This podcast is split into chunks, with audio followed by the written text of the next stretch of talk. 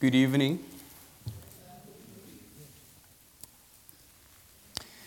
You may open your Bibles at Psalm 139.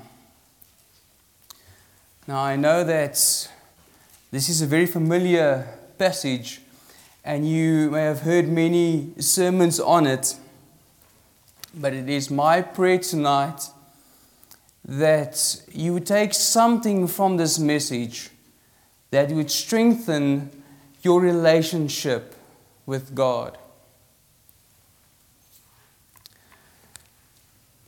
Let us pray together. Our Father, who art in heaven, Lord, we bring you all the praise and glory and honor. We thank you for who you are, that you are Almighty God. And we thank you that you are mindful of us. We thank you for your love and your grace and your precious word. Lord, I pray that you would go forth and prepare the way for us and that you would open our hearts and that you would speak, O Lord. Speak to our hearts tonight, Father, and let your will be done in our lives. Lord, we thank you that we could be here tonight as part of the body of Christ. Help us to not take it for granted. Show us the way that leads to eternity. Show us a bit more of your glory and your splendor tonight. I pray this in Jesus' name. Amen.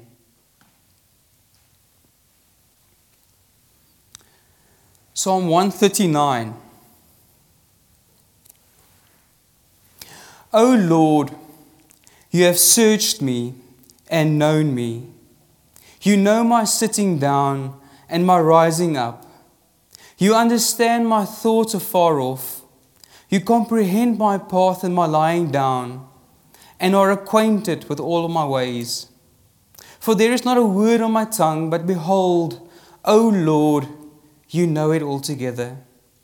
You have hedged me behind and before, and laid your hand upon me. Such knowledge is too wonderful for me. It is high, I cannot attain it. Where can I go from your spirit, or where can I flee from your presence? If I ascend into heaven, you are there. If I make my bed in hell, behold, you are there. If I take the wings of the morning and dwell in the uttermost parts of the sea, even there your hand shall lead me, and your right hand shall hold me.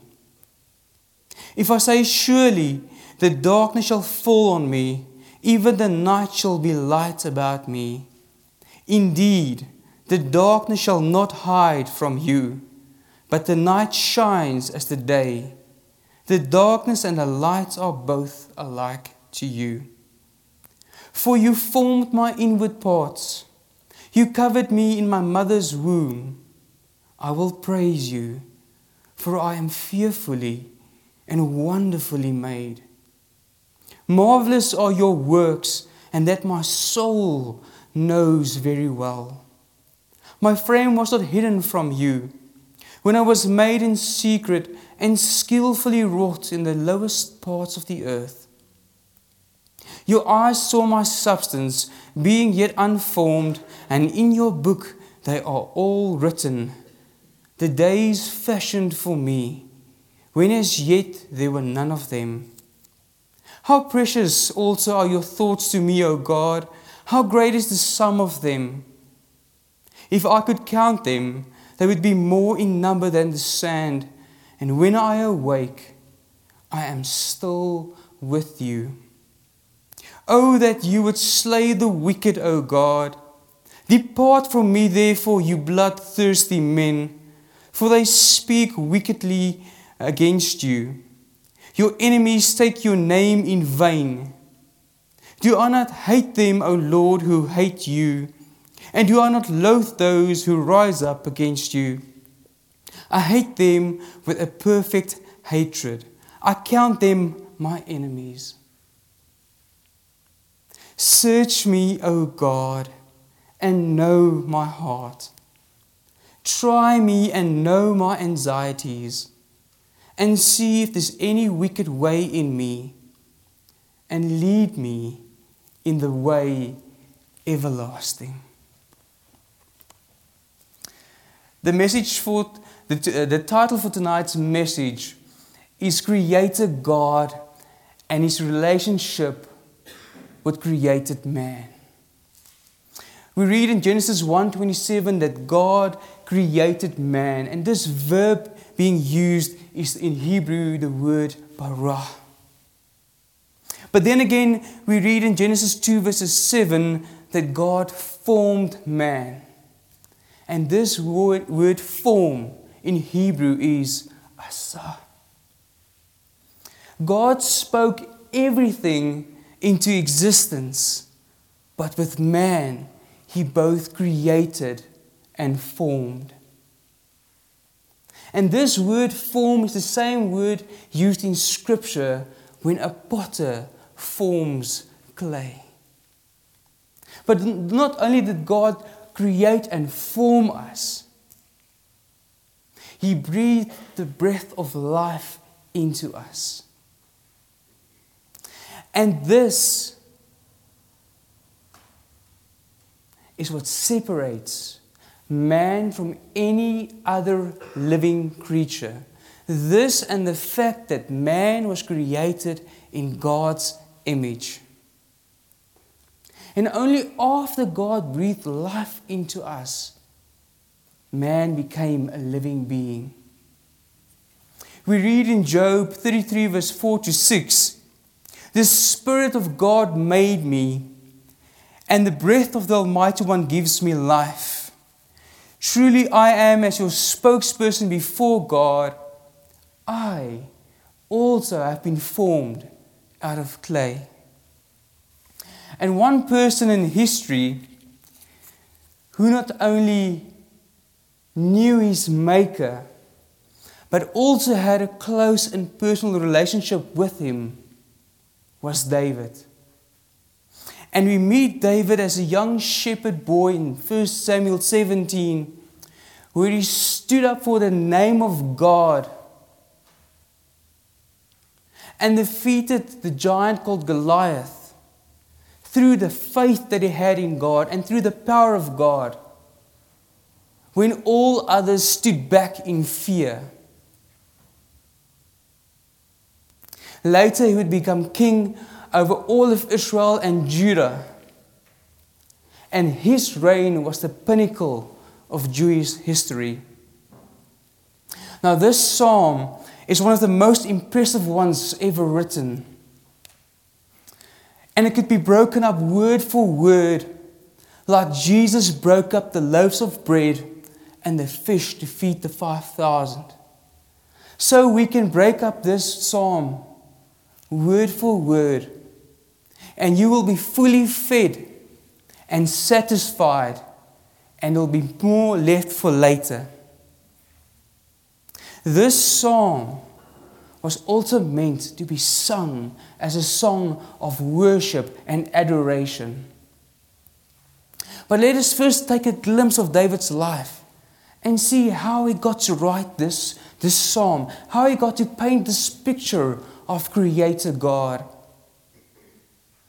David was an interesting person, one of the most famous people in the Bible after Jesus. It said that it was written about him more than 800 times in the Bible. And there are many references about him in the New Testament. He had many victories, but also many failures. But the one thing that stood out about David's life was his relationship with his Maker. The story starts out with this young shepherd boy forgotten by everyone. You find him where his character is being built, where he has to step, step up and defend his father's sheep against predators like lions and bears. And this is, and where he finds himself alone in the wilderness is where his character is built and where his relationship is built with God. And this is where God prepares him for what is to come. Now, I don't know about you, but when I'm in nature, when I'm in the bush or at the sea, this is where I feel closest to God. Now, David was known as a man after God's own heart. And we will understand this once we've looked at a few of his characteristics, like his obedience, his humility, his justice, and his faith. An example of his obedience is when he obeyed God's word, when God told him, You will not build a temple for me. Another example is when he was obedient, when God told him when to attack an enemy and when not to attack an enemy. His humility. When David was victorious over the Philistines, the women sang in the streets, Saul has slain thousands, and David has slain his ten thousands. He didn't let pride get the better of him.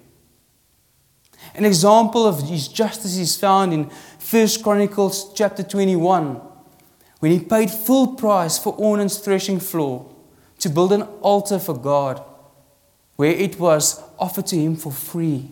He paid the full and fair price. And of course, his faith, we all know, when he stood in front of this three meter tall giant fully armored with the most fearsome weapons. He stood there with his slingshot. He stood there in faith when all odds counted against him. It wasn't smooth sailing for David. No, it wasn't. He had many conflicts. He fought many battles and he had many heartaches. For example, the death of his best friend uh, Jonathan his son Amnon sleeping with his half sister uh, Tamar. His sin of adultery with Bathsheba and the murder of her husband Uriah. The death of his baby. And later in his life, when he flee from his own son Absalom. And you can see his character, how he uh, lamented and how he mourned the death of this son who wanted his own life. But God was always with him. It was God that David cried out to when he felt, found himself in these difficult situations. And we are going to look tonight at four of God's attributes found in this passage. We're going to look at God's omniscience, His omnipresence, His omnipotence, and His justice. And then we are going to look at how we can have a relationship with Almighty God. Attribute number one God's omniscience. God knows everything. God's knowledge is incomprehensible. Every bit of God's knowledge is always fully present. It cannot, uh, it cannot fade or, or grow dim. It cannot change. It cannot grow. It's always there. There, are, there is no new knowledge. There's nothing that man can still discover. Everything is, was already there. Man just discovers what was already there. Matthew Maury uh, was called the father of oceanography. In 1806, he read Psalm 8:8, where he read, The paths of the sea and he set out to go and find this truth that was written 2,800 years before. And he found them. He discovered these warm and cold continental currents in the ocean. It was already there. Let's uh, look at uh, verse 1 It says, O Lord, you have searched me and known me. You know my sitting down and my rising up. You understand my thoughts afar off. You comprehend my path and my lying down, and are acquainted with all my ways. For there is not a word on my tongue, but behold, O Lord, you know it altogether. As God created everything, He knows everything. And David knows this. David sees that God knows him. He knows David intimately. He knows what he does, where he goes, what he thinks, even the words on his tongue before he even speaks it. Verse 5 and 6 You have hedged me behind and before, and you laid your hand upon me. And such knowledge is too wonderful for me. It is high, I cannot even attain it. This word hedged, it's to, um, to press on, to besiege. There is no escape. And you laid your hand upon me. Imagine picking up a small animal like a baby chick in your hands. You've hedged it from in front and from behind. And that little animal or, or baby chick or bird is safe in your hands. Safe in your careful and loving hands. And that is how God has us in His hands. Safe and careful, loving and, and, and, and Precious are we to Him. That's how He holds us. Remember the song we used to sing when we were younger? He's got the whole world in His hands. He truly has the whole world in His hands. And this fact should give every Christian comfort and peace of mind. The fact that God is all knowing and that God knows David better than himself. is too wonderful for him. He cannot attain it, he cannot comprehend it. Isaiah 55, verse 9 reads For as the heavens are higher than the earth, so are my ways higher than your ways, and my thoughts higher than your thoughts. And this is the same for every single one of us. He knows every single detail of our lives, even the number of hairs on your head. Matthew 10, verse 30. And what is more impressive of this God is that He determines the number of the stars and He knows them by name. Psalm 147 and verse 4. God created us wonderfully he gave us these powerful brains, and it is said that we only use about 8% of these brains that we have. But with this powerful organ, we will never ever be able to understand or comprehend God in His totality. And this fact should make us stand in wonder and in awe. Attribute number two God's omnipresence. God is everywhere all the time. Where can I flee from your spirit, or where can I flee from your presence? God is unlimited. He's not limited by space or time. It's not that David wants to flee from God. He acknowledges God's ever presence that God is with him all the time. Verse 8 If I ascend into heaven, you are there. If I make my bed in hell, behold, you are there. How high can you go in the heavens? God is there. The word hell in this passage refers to Sheol or the grave or the pit. God is there. If I take the wings of the morning and dwell in the uttermost parts of the sea, the wings of the morning, as the light uh, of the morning spreads, God is there. Even there your hand shall lead me, and your right hand shall hold me. If I say, Surely the darkness shall fall on me, even the night shall be light about me. Indeed, the darkness shall not hide from you, but the night shines as day. God's omnipresence is a comfort to David. God is everywhere and God sees everything. Even where you are in your dark, deep, and troublesome situation, God is there. Nothing is hidden from God. He sees all your sins, even the sins done in darkness or in secret.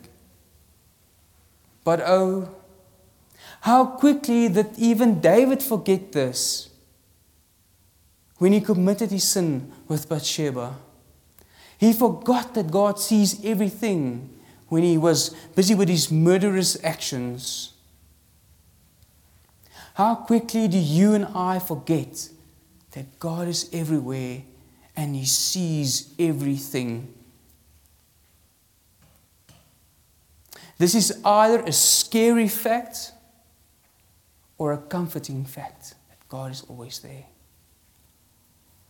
But because of this, David knew he could run to God in his distress. He knew he could call upon his God.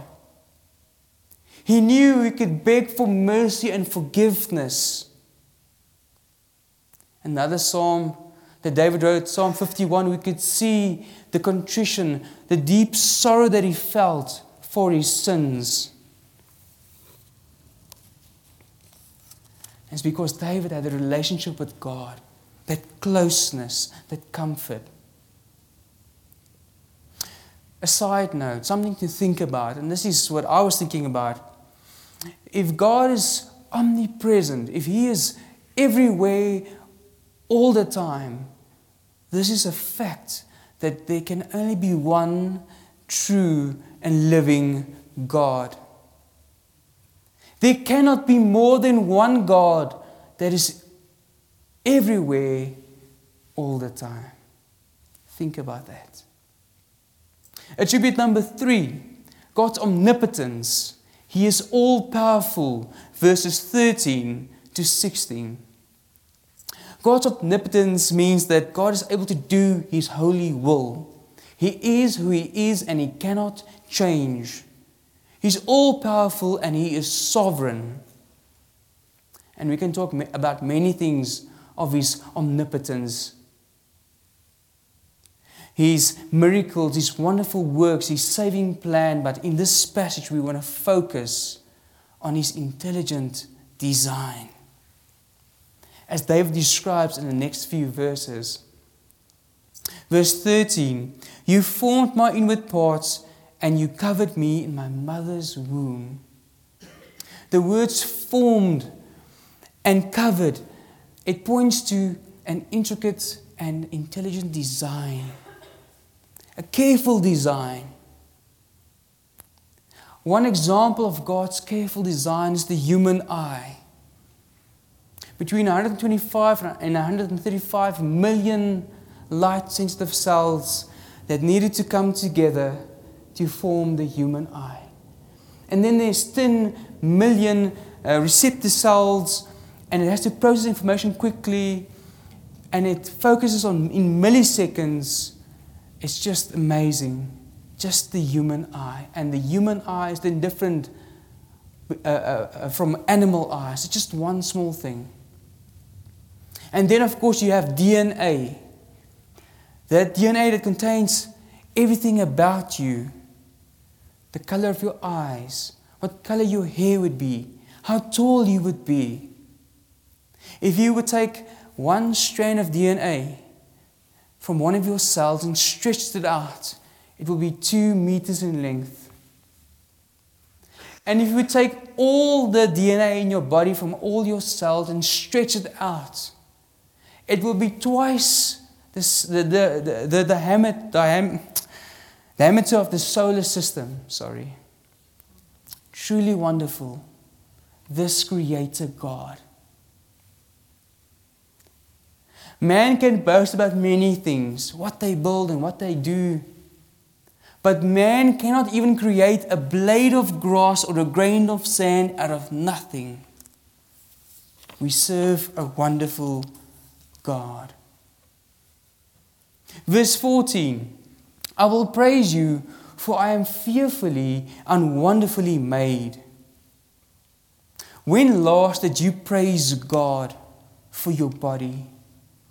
When last did you thank Him for your eyes that you could see, smell, hear, taste, touch, experience? We are quick to run to Him when we are sick or in distress. But when last did we praise Him for His wonderful works? We were fearfully and wonderfully made, fearfully reverence, awe, wonderfully being set apart that man is different from animal.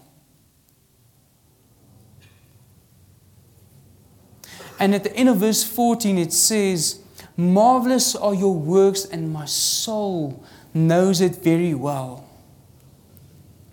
From the smallest of God's creation, like the DNA, to the biggest, to the greatest, that we sometimes so miss. We focus down here, we see the mountains and the trees and the streams and the animals. But when last did you look up into the sky?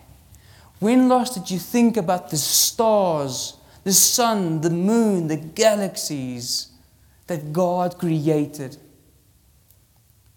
We live on a speck of dust in the universe. And God, He loved us and He created this sun that we think is big, but it's not. And He placed it just far away that we would not burn to death, but close enough that it could ripen your tomatoes. The splendor of God's design. They say the observable universe, observable universe, people, is about 93 billion light years long.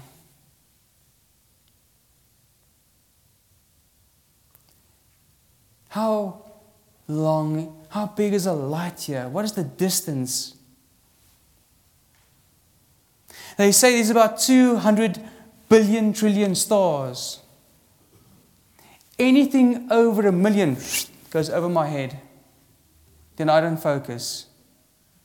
We read these things and it doesn't make an impact. We, we cannot comprehend God and His creation. It says here, and my soul knows very well. Every single person knows that God exists. No one can deny it. Go and read Romans chapter 1. Two reasons why people try and deny his existence is either because of the shame of their sin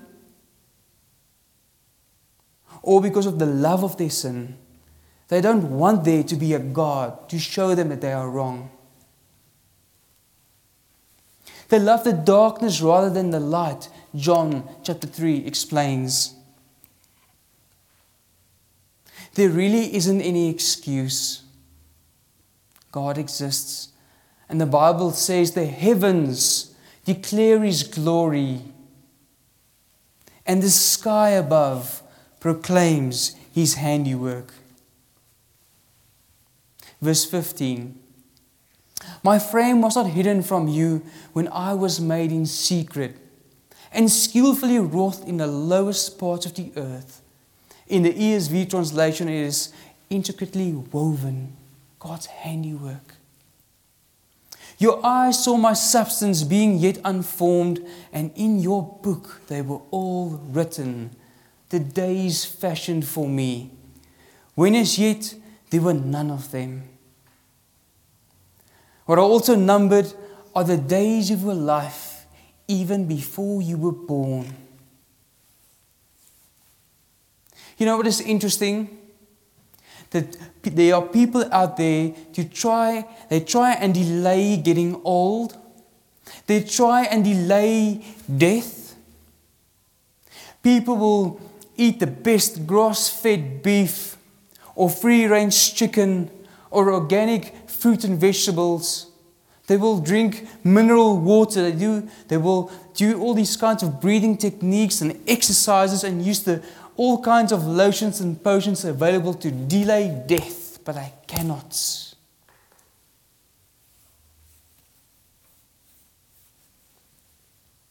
And this is especially true of rich and famous people. There are also people that will freeze their bodies. It says, with the speculative hope that resurrection may be possible in the future. Only God knows your days. Who can, by worrying, add one hour to your life? We read in Matthew chapter 6. Listen to these words speculative hope. Brothers and sisters, we don't have speculative hope. We've got blessed assurance in Jesus Christ. Have you ever heard people say, Life is short, enjoy to the fullest? But do you hear people say, Eternity is long, better prepare for it now? People want to live forever, and they will. But the sad reality is, they don't consider, they don't think about the two eternal destinations. And unfortunately, there are many, many on the wrong way that leads to eternal damnation. Verse 17 How precious also are your thoughts to me, O God! How great is the sum of them! This Creator God has special thoughts about you. He thinks highly of you. He has plans for you. Like a mother with a baby in her arms, having plans for this baby, having special thoughts about this baby. Do you see this love and affection of this mother and this baby? If I should count them, they would be more in number than the sand. When I'm awake, I'm still with you. God is with you. A few weeks ago, before I say a few weeks ago, let me just say this. Have you ever noticed when a baby wakes up that it would cry for its mother? Yes, it might be hungry, or it might be sick, or it might have a dirty nappy. But that baby wakes up and it's crying for the presence and warmth of its mother. So a few weeks ago, myself and my wife, we looked after my friend's children when they had to attend a wedding. And uh, it's a 10 month old baby girl and a 3 year old old boy. And I, I think you know now why we still don't have children yet. So late in the evening, I had this baby in my arms, hushing her, okay, sleep now, baby, sleep now. And I placed her in her bed. And as I let her go and stepped back, she started crying. And I placed my hand on her. It's okay. Sleep, baby. It's okay. And she felt my warm hand in my presence and she fell asleep. That closeness, that security made her fall asleep. God's presence should make us feel comforted. It should make us feel at peace, like David experienced this closeness with God.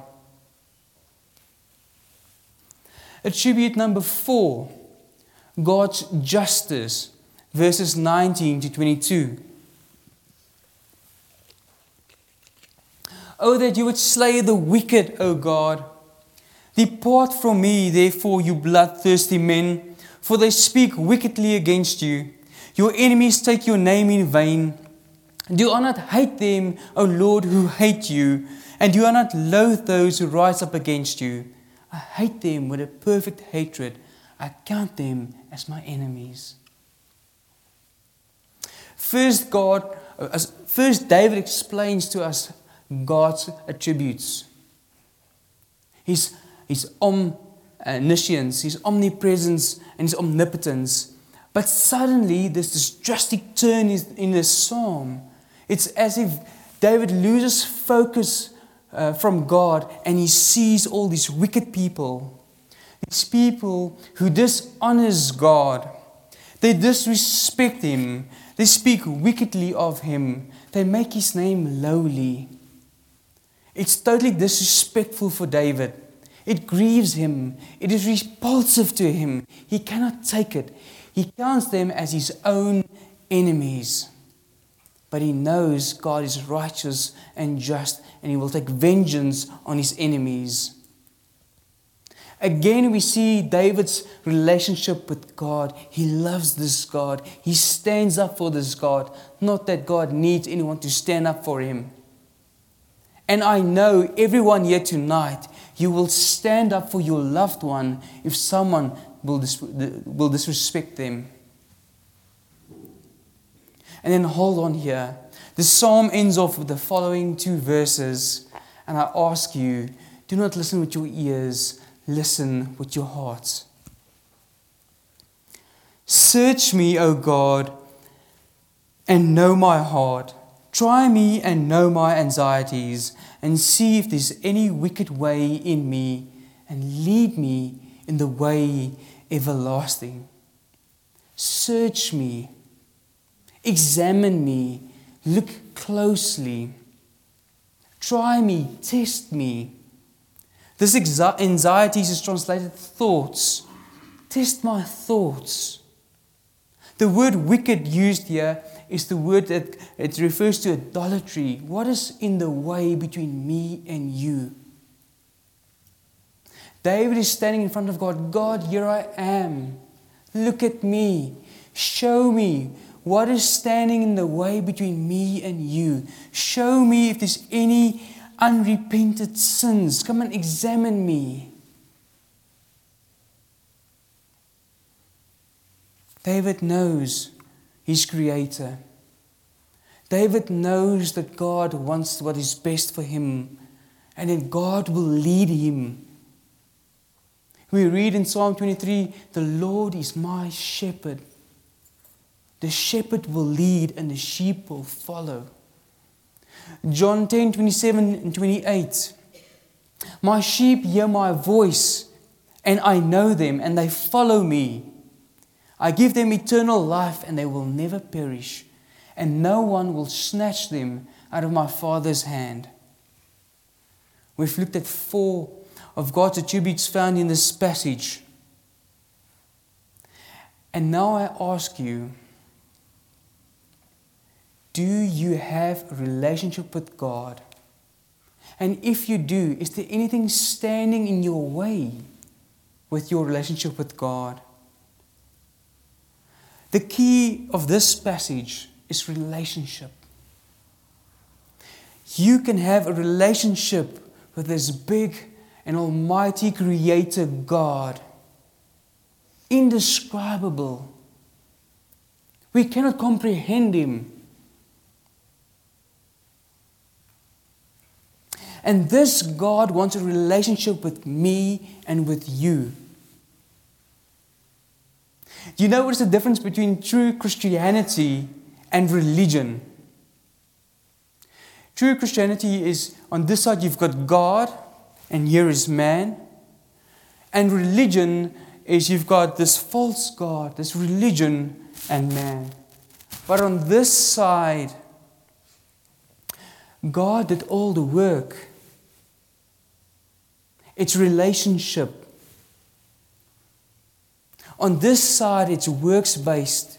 You have to do things to get to this God. Here it is spelled done. Jesus did it on the cross. On this side, it is spelled do. You have to do stuff to get to this God. You have to pray so many times a day. You have to fast. You have to hurt yourself to show contrition or sorrow. On this side, it's God and man. On this side, it is relationship. If you are born again and adopted into God's family, on this side, you're a son or a daughter of God. But on this side, you're just a slave. You know what is heartbreaking? Is that there are many, many Christians who do not have a relationship with God. And I know because I was one of them. I grew up in a Christian family and we went to church. And I knew of God, but I did not know Him.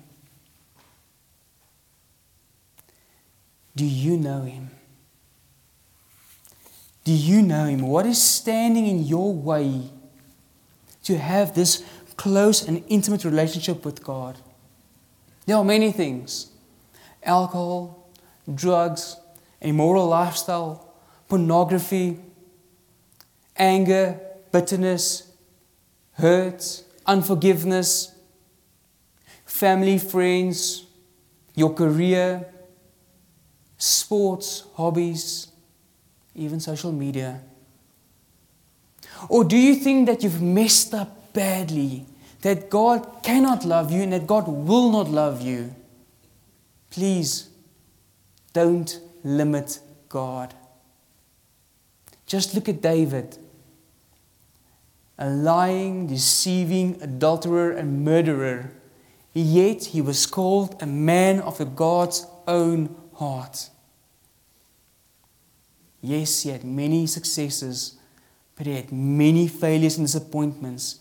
But this David knew his God, and he knew he could run to his God.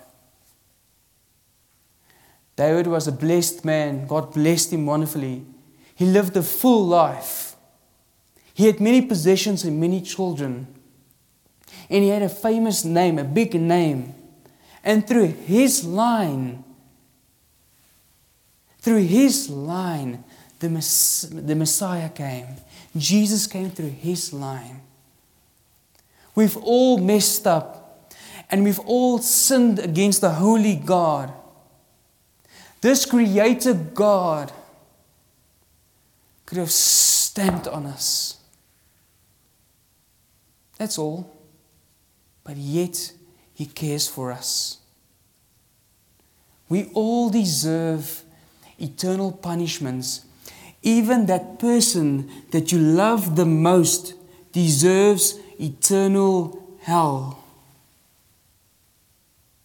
But through the sacrifice of Jesus on the cross, we can have a relationship with God.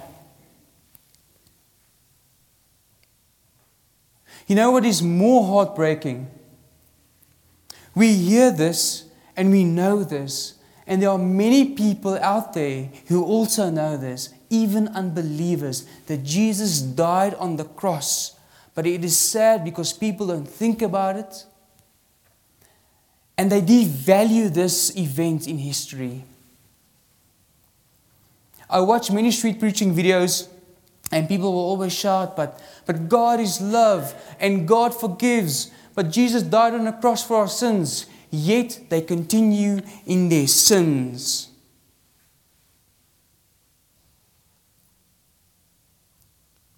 We don't think about the heavy price that was paid for our salvation. There's a lack of godly fear in this world.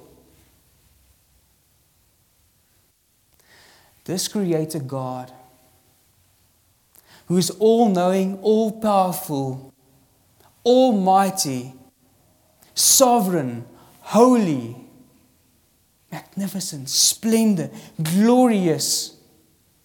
In the Old Testament, his name is Yahweh.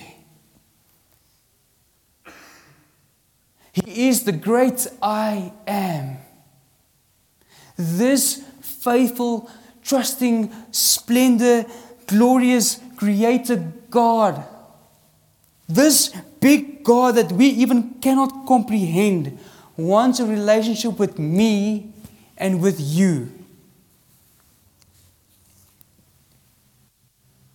What should we take from this? He made us with a purpose. He knows us intimately. He will never leave you alone. He's almighty and powerful, and His perfect justice will be carried out. This God wants to love you. He wants to pick you up, heal you, and restore you. Your situation is very small. God is bigger than your situation. God says and He promises, promises that He will wipe away every tear from your face. Do you know that only humans can have emotional tears? That's how special we are. And don't think you are, you are worthless that you are just a man or a woman. This God walked with Adam and Eve. Moses and Abraham was called friends of God. Enoch walked with God until he was no more. God took him. They had a relationship with him. He's faithful. He will never leave you. Never, ever. Jesus paid a price. Think about the price that He paid for us. Think about this God who created us.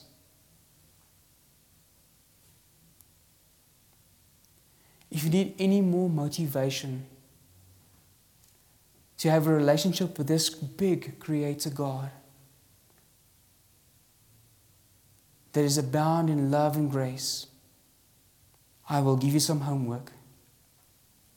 Go and read David's prayer in 2 Samuel 7, verse 18 to 29. And go and read Job chapters 38 to 41. And stand amazed at who this amazing Creator God is. Let us pray.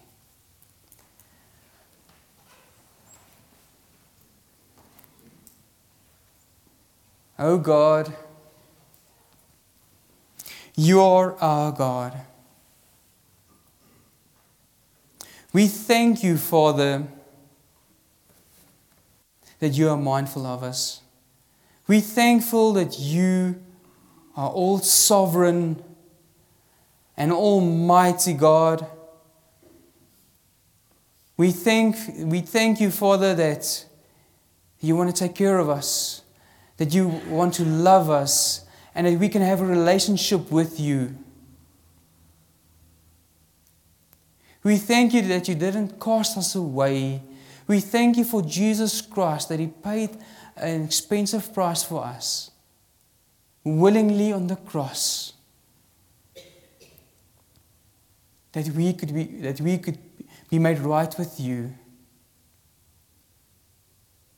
We are thankful, God, that you've created this earth and the stars and the galaxies that we could look up and see your splendor and your majesty. And I pray tonight, Father, that you would touch every single heart. And I pray that every single person will be still at some point of time and think about you and who you are and how big your love and grace is and how much you love us. Come work in us, Father. Come work in our hearts. Come help us to leave these worth, worthless earthly things aside and call upon you so that we can be with you face to face in heaven one day. We pray, Father, for the lost out there. We pray that they would call upon your name, that they would turn from their wicked ways and they would also be saved. Thank you, thank you that we know that one day, Lord, we will be around your throne with people from every nation, tribe, tongue.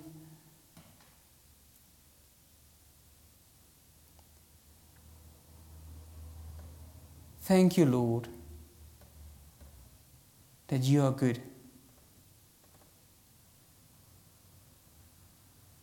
Help us to understand and see a bit of a bit more of your glory.